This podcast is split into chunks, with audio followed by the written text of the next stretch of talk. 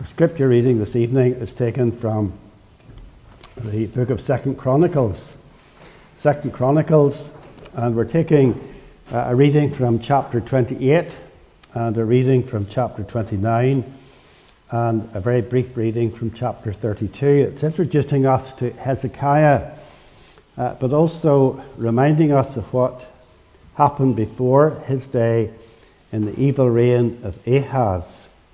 So, Second Chronicles chapter 28, and we'll begin at verse 19. Uh, to the end of that chapter, and then the first 11 verses of 29, and then a couple of verses from 32. Second Chronicles chapter 28, and reading from verse 19. Let us hear the word of the Lord. For the Lord humbled Judah because of Ahaz, king of Israel, for he had made Judah act sinfully and had been very unfaithful to the Lord. So Tiglath-Pileser, king of Assyria, came against him and afflicted him instead of strengthening him. For Ahaz took a portion from the house of the Lord and the house of the king and of the princes, and gave tribute to the king of Assyria. But it did not help him.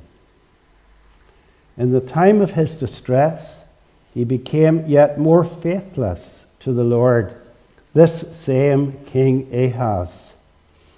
For he sacrificed to the gods of Damascus that had defeated him, and said, because the gods of the kings of Syria helped them, I will sacrifice to them that they may help me. But they were the ruin of him and of all Israel. They has gathered together the vessels of the house of God and cut in pieces the vessels of the house of God. And he shut up the doors of the house of the Lord. And he made himself altars in every corner of Jerusalem. In every city of Judah, he made high places to make offerings to other gods, provoking to anger the Lord, the God of his fathers. Now, the rest of his acts and all his ways, from first to last, behold, they are written in the book of the kings of Judah and Israel. And Ahaz slept with his fathers, and they buried him in the city in Jerusalem for they did not bring him into the tombs of the kings of Israel. And Hezekiah his son reigned in his place.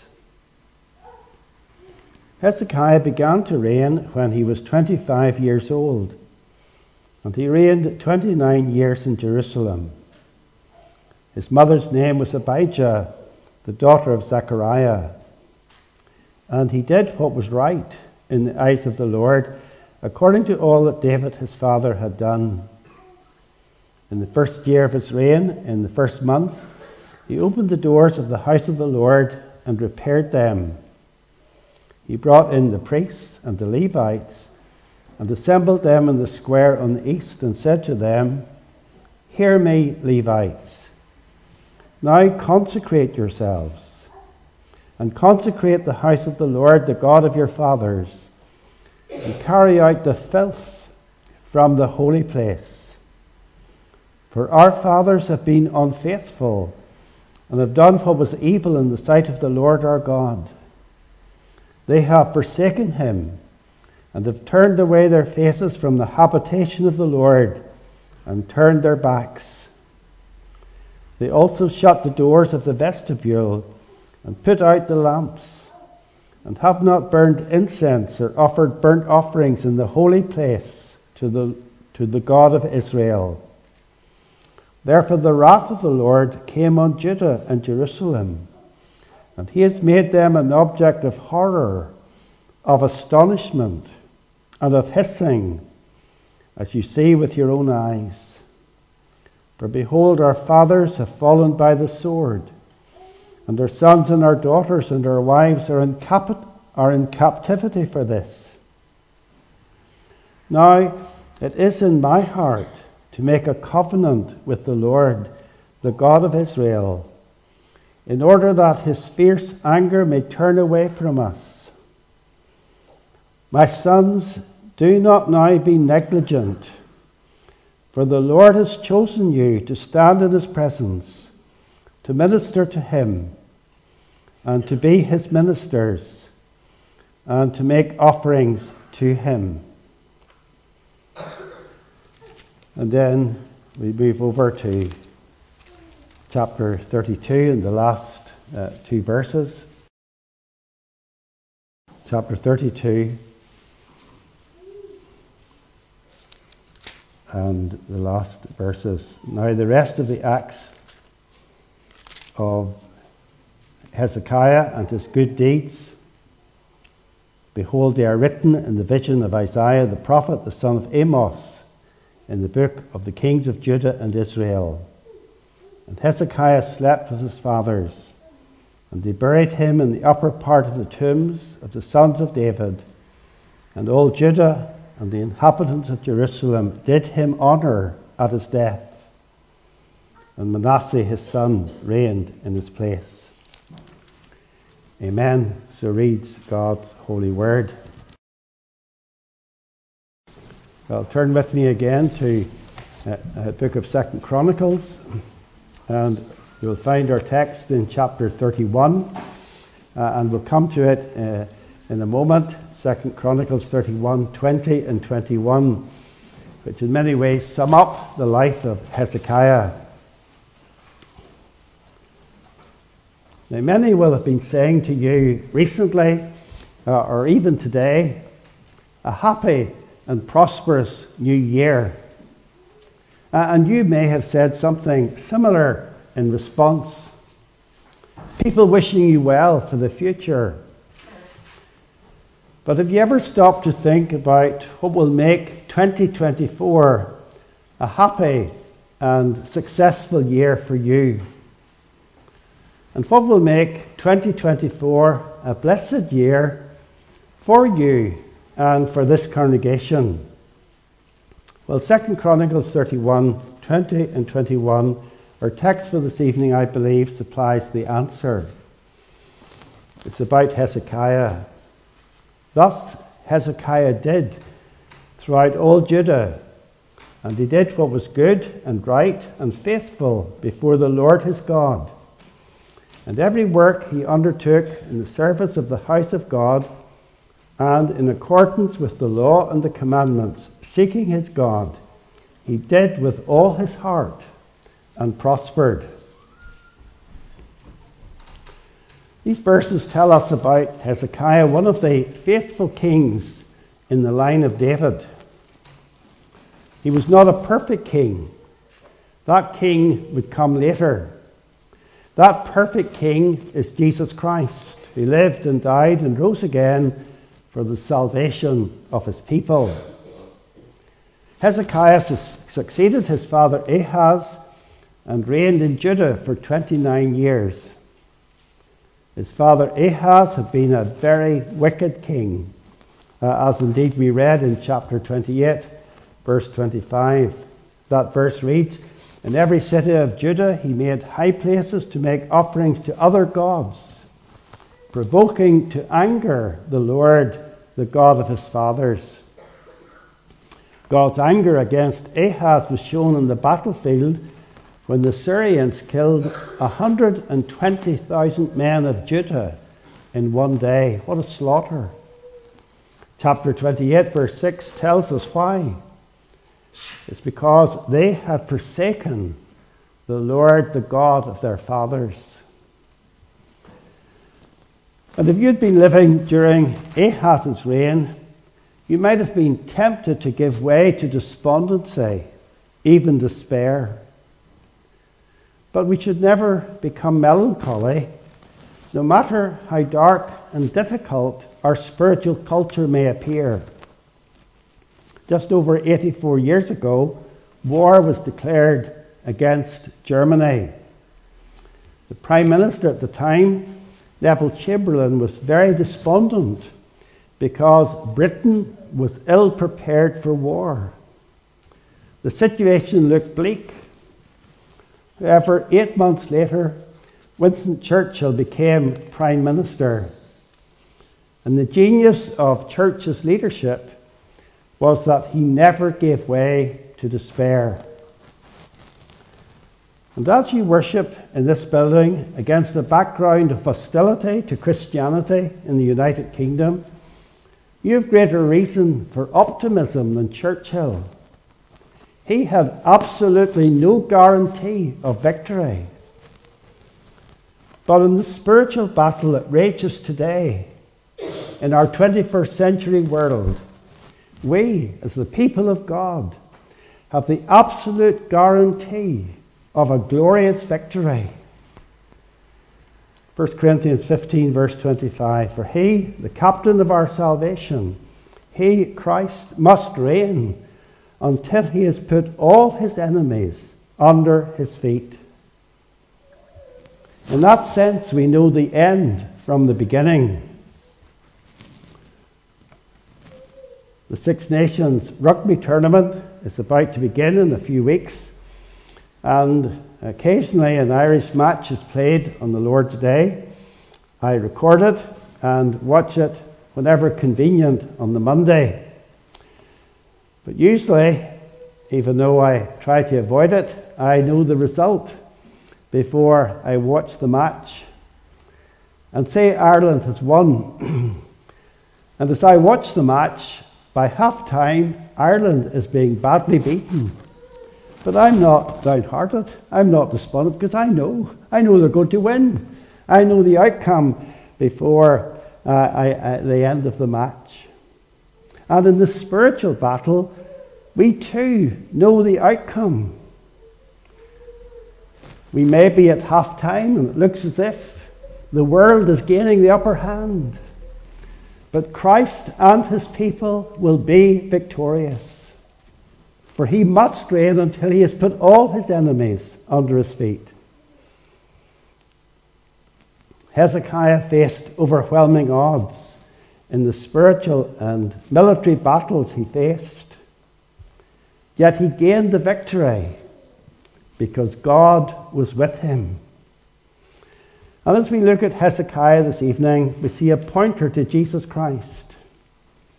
Hezekiah was not the messianic king, but his life would remind the faithful Jews of the promised one, of the perfect king who would come to, to this earth to live and to die and to rise again, to save his people from the enemy, and then reign with them forever.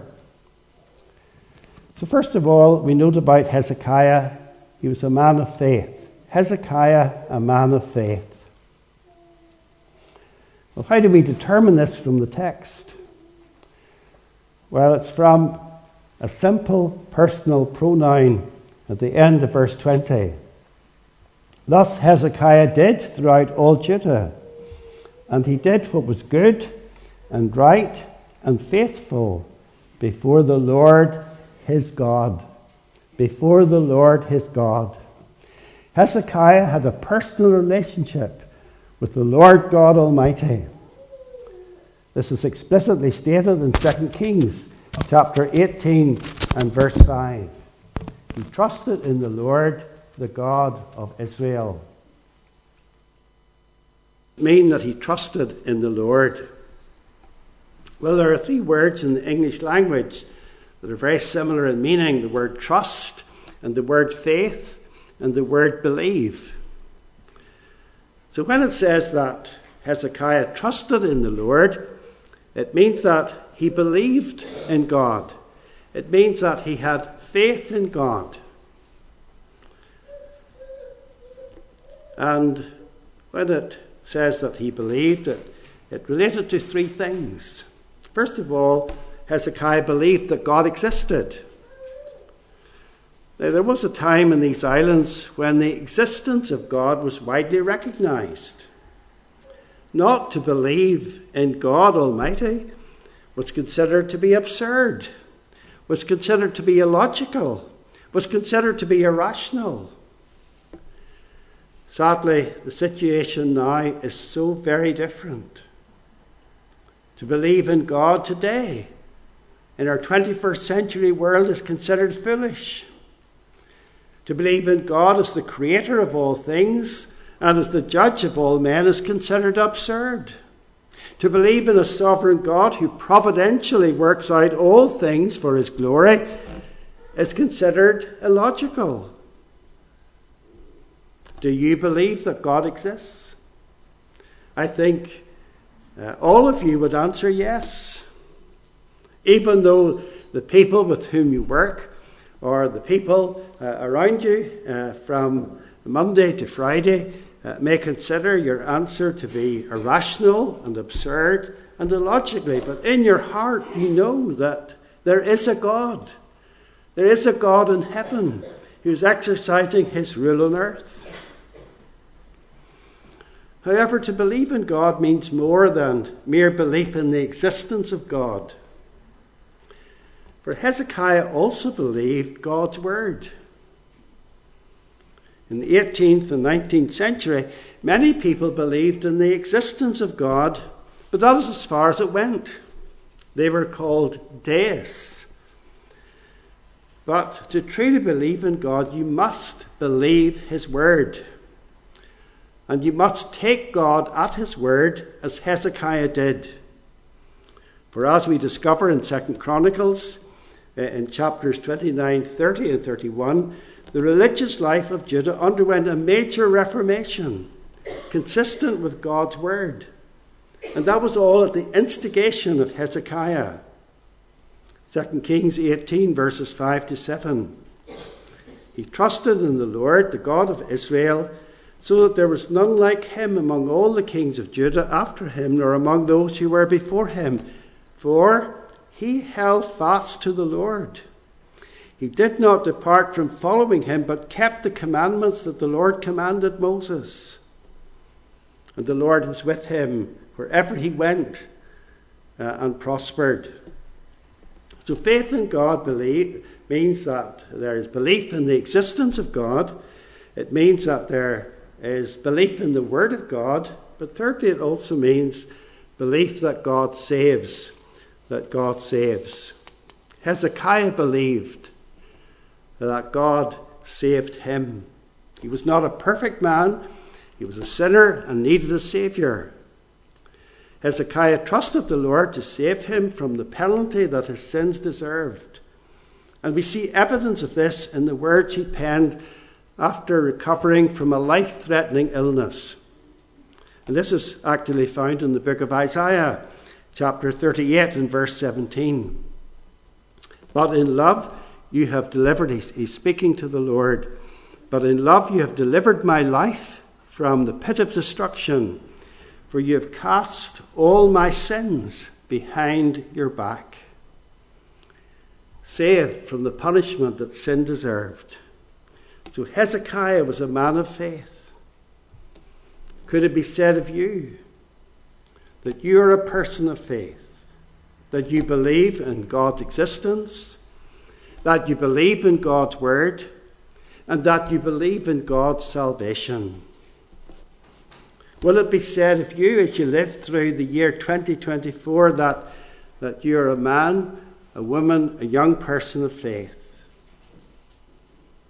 You will meet many challenges that will confront your faith, that will mock your faith that will even ridicule your faith, just as Hezekiah did.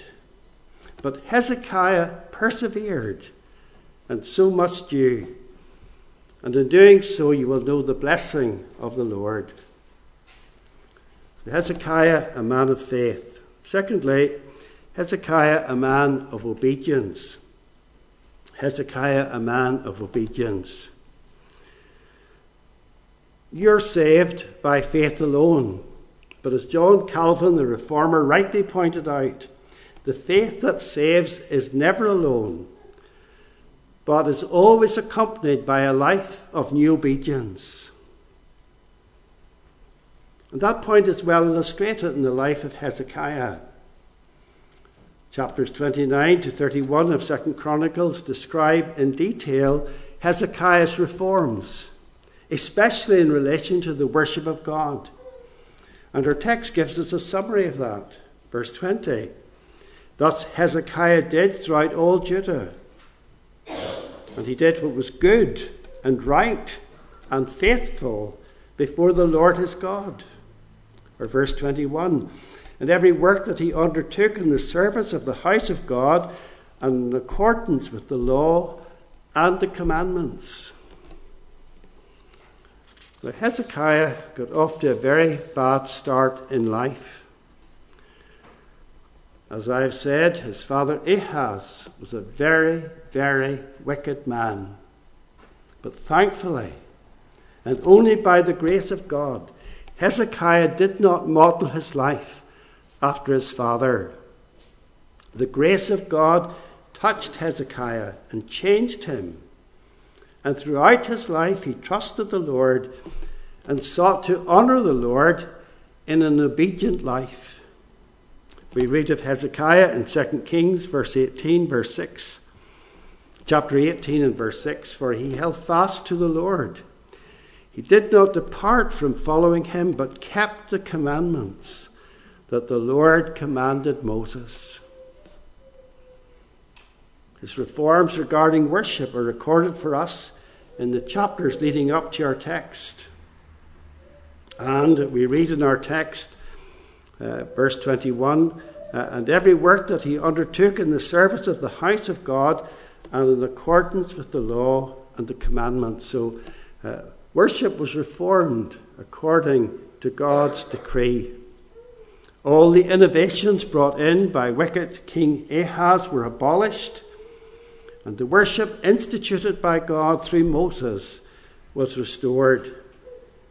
The people in Ahaz's day were even led by Ahaz to worship the false gods of the surrounding nations. 2 Chronicles 28, verse 25. In every city of Judah, he, Ahaz, made high places to make offerings to other gods, provoking to anger the Lord the God of his fathers. So he was clearly flouting the clearly revealed will of God. The will of God stated in Deuteronomy 12 before they had left the wilderness, before they had entered Canaan, God spoke to them uh, through Moses and said to them, You shall not worship the Lord your God in that way. For every abominable thing that the Lord hates, they have done for their gods. For they even burn their sons and their daughters in the fire to their gods. Everything that I command you, you shall be careful to do. You shall not add to it or take from it. So they had been warned. And we have been warned. Within the Christian church, we know who we worship the God of creation, the God of providence, the God of redemption, the God and Father of our Lord Jesus Christ. What then about how we are to worship God? Sadly, in many churches, it appears that the vital area of how God is to be worshipped has been forgotten or blatantly ignored. Jesus said about the scribes and Pharisees, In vain do they worship me, teaching as doctrines the commandments of men. Could that not be said about many churches today? In many places of worship, it seems that anything goes. Entertainment replacing reverent and solemn devotion. The worship being more man centered than God centered. Does it matter what happens in churches across the nation? Well, yes, it does. It does because the big picture can be very influential. And the pressure to conform to what's going on around us can be immense. Now, to a greater or lesser extent, we all conform to cultural norms with respect to clothes and with respect to footwear Men and women and young people want to wear what is in fashion, what is popular. And there's nothing wrong with that as long as it is consistent with modesty and with prudence. However, conforming to fashion in the spiritual realm is extremely dangerous. We need to recognize that subtle pressures are being put on God's people, upon believers, to conform to the latest spiritual fads. Often the justification for disregarding God's will with respect to worship is couched in the words, but, but sure, other Christians have no quibbles with that. There is pressure to conform because of what the many are doing with regard to the Sabbath, with regard to marriage, and with regard to worship, and so on. The problem is that, that many Christians are asking the wrong questions. They're not asking, or they should not be asking, what are other Christians doing? Rather, they should be asking, what does God say in His Word? That was the question Hezekiah asked. And they found the answer and responded obediently. 2 Kings 18, verse 6. Hezekiah kept the commandments that the Lord commanded Moses. He went all the way back to Deuteronomy. And there he found the answers to how God was to be worshipped. And he put it into practice and led his people to do the same. Now we claim to be followers of the Lord Jesus Christ, our Saviour who gave his life on the cross to save us from the punishment that our sins deserve. We claim to love him. Always remember what he said to his disciples and what he says to you and me tonight if you love me, you will keep my commands. Obedience to the Lord tends to be unfashionable in the 21st century. It was also unfashionable in Hezekiah's day. But Hezekiah took his cue not from the world around him but from the Lord God Almighty above him. And God is calling you and me to do the same. Hezekiah, a man of faith, Hezekiah, a man of obedience, and then thirdly, Hezekiah, a man of zeal, a man of zeal. We're told in verse 20 how Hezekiah went about his work. He did it with all his heart. Paul, writing to the Colossians, said, Whatever you do, work heartily, or work at it with all your heart, as for the Lord and not for men. If someone is working for you, cleaning your windows, servicing your car, checking your health, you appreciate the person who is zealous, who is meticulous, who is wholehearted, who is thorough. That's what Hezekiah was like a man of zeal. There were no half measures with him. He recognized that if a job was worth doing, it was worth doing well. And we must carry that kind of attitude with us into our service for others and into our worship of the Lord. I'm sure you've possibly been to worship services where the singing has been lethargic and pathetic. Not because it was necessarily unsinful, but because people weren't in it, heart and soul. No energy, no enthusiasm, no zeal displayed in the praise. Remember what our Lord said about the lukewarm members of the church at Laodicea I will spit you out of my mouth. Nothing lukewarm about Hezekiah. Resolve then that there will be nothing lukewarm about your worship, about your praise, about your service to the Lord, about your giving, about your witness to the Lord here in Trinity. Hezekiah, a man of faith, a man of obedience, a man of zeal, and finally, a man of prayer. A man of prayer. Notice the three words near the end of verse 21 seeking his God. Seeking his God. Hezekiah was a man of prayer. He prayed for the people. Chapter 30, verses 18, end of 18, beginning of 19.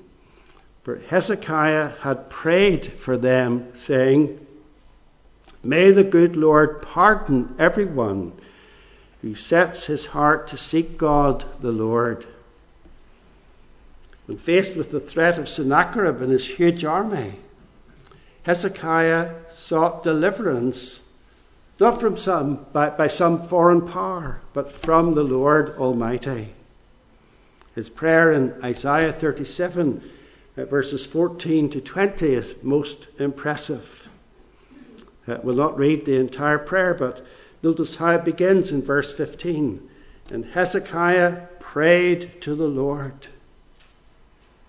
Then verse 20. So now, O Lord our God, save us from his hand, save us from Sennacherib and all his hordes. And, and what's the motive? Why is he asking God to save him and his people? That all the kingdoms of the earth may know that you alone are the Lord. He was seeking God's glory and not his own.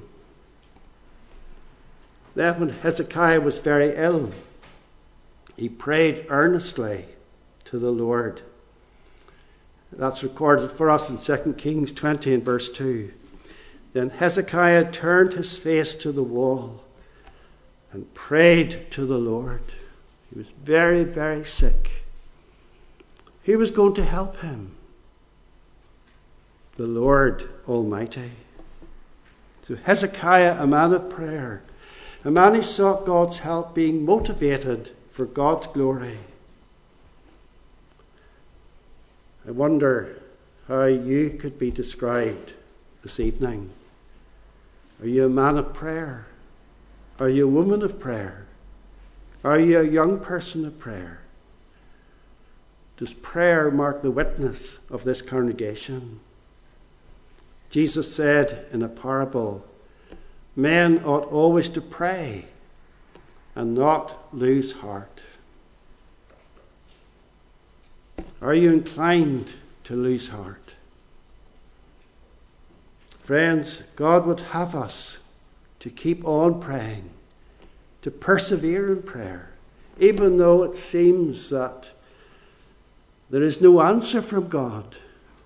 The answer will come to those who, who wait those who keep on praying. So keep on praying, claiming the promises of God for ourselves and for our children and for our church and for His kingdom in the world. Keep on praying in the secret place. Keep on praying in family worship.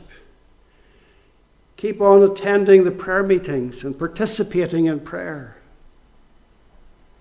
So, Hezekiah, what a hero he is to us this evening. What a model of Christian service he sets before us. A man of faith, a man of obedience, a man of zeal, and a man of prayer. And then we are told the consequences. In two simple words He prospered. He prospered. Hezekiah, living as a man of faith, a man of obedience, a man of zeal, and a, man of prayer, was richly blessed by God. I wish you all a happy and prosperous new year. But that wish will be futile if you're not prepared to be men and women of faith, men and women of obedience, men and women who are zealous for the Lord their God and men and women who are consistently prayerful. Before Hezekiah came to the throne in Judah, the situation was extremely bleak. But through this one man, this one man of God, the situation was completely transformed. Pray that God will use your life, a life of committed Christian service, to bring about spiritual transformation in your own heart and in your own home and in your own community, and all for the glory of our Saviour Jesus Christ, our covenant King. Amen. Let us call upon the Lord in prayer. Let us stand as we pray. Our Father, we, we do thank you that you give us encouragement in the Word of God. And what an encouragement King Hezekiah is to us. We know that he was not a perfect man, but we know that he was a good man, a man of faith, a man of obedience, a man of zeal, and a man of prayer. And help us, O Lord, to follow his example as he followed the example of the Lord his God. Help us, O Lord, not to be conformed to this world and its ways, but to be transformed by the renewing of our minds in accordance with the mind and will of Christ, so that indeed we will make a mark for good in our generation in the days through which we are living. No matter how bleak the situation may appear around us, we know that Christ is still on the throne. He's still working out his purposes. And he's working out his purposes through his people, through men and women of faith. So, our Father, bless us and help us throughout this year to serve you faithfully for the glory of your name and the honour of Jesus Christ our Saviour, through whom we pray. Amen.